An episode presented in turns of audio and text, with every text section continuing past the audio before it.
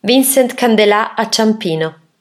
Lo vediamo in giro per Ciampino, Vincent Candelà, 40 anni, di cui una ventina passati sui campi di calcio.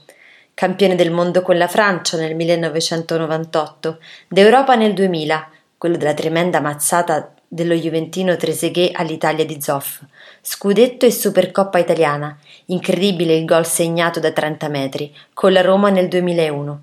Oggi vive nella campagna romana, lavora la terra, produce vino, va allo stadio per diletto, aiuta la seconda moglie a organizzare eventi nella tenuta Angelica, proprietà acquistata qualche anno fa e scelta come posto in cui vivere. Roma e la Roma gli sono rimaste nel cuore.